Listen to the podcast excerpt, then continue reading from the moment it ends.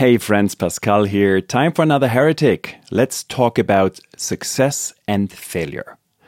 You heard me talk about my disdain for the word failure before. Uh, go back on the blog, just look for failure. There's a whole bunch of articles being written about it. Don Norman, author of the wonderful book The Design of Everyday Things, wrote this about failure. We need to remove the word failure from our vocabulary, replacing it instead with learning experience. To fail is to learn. We learn more from our failures than from our successes. With success, sure, we are pleased, but we often have no idea why we succeeded.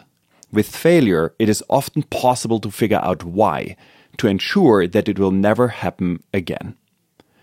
There truly is little to add to this, but I do want to draw your attention to the second from the last sentence. With success, sure, we are pleased, but we often have no idea why we succeeded. Out of my own experience, I can just add a huge exclamation mark to this insight. All too often, I've asked myself what exactly it was which made a particular project successful, and all too often the answer is foggy at best. We tend to point to specific things we did, overestimating our contribution and neglecting such factors as timing, external factors we have little control over. Personally, I like to use the German concept of Gestalt to describe those, as well as just plain luck. Now, focus on increasing your learning by reducing the time, energy, effort, and resources it takes to try something out.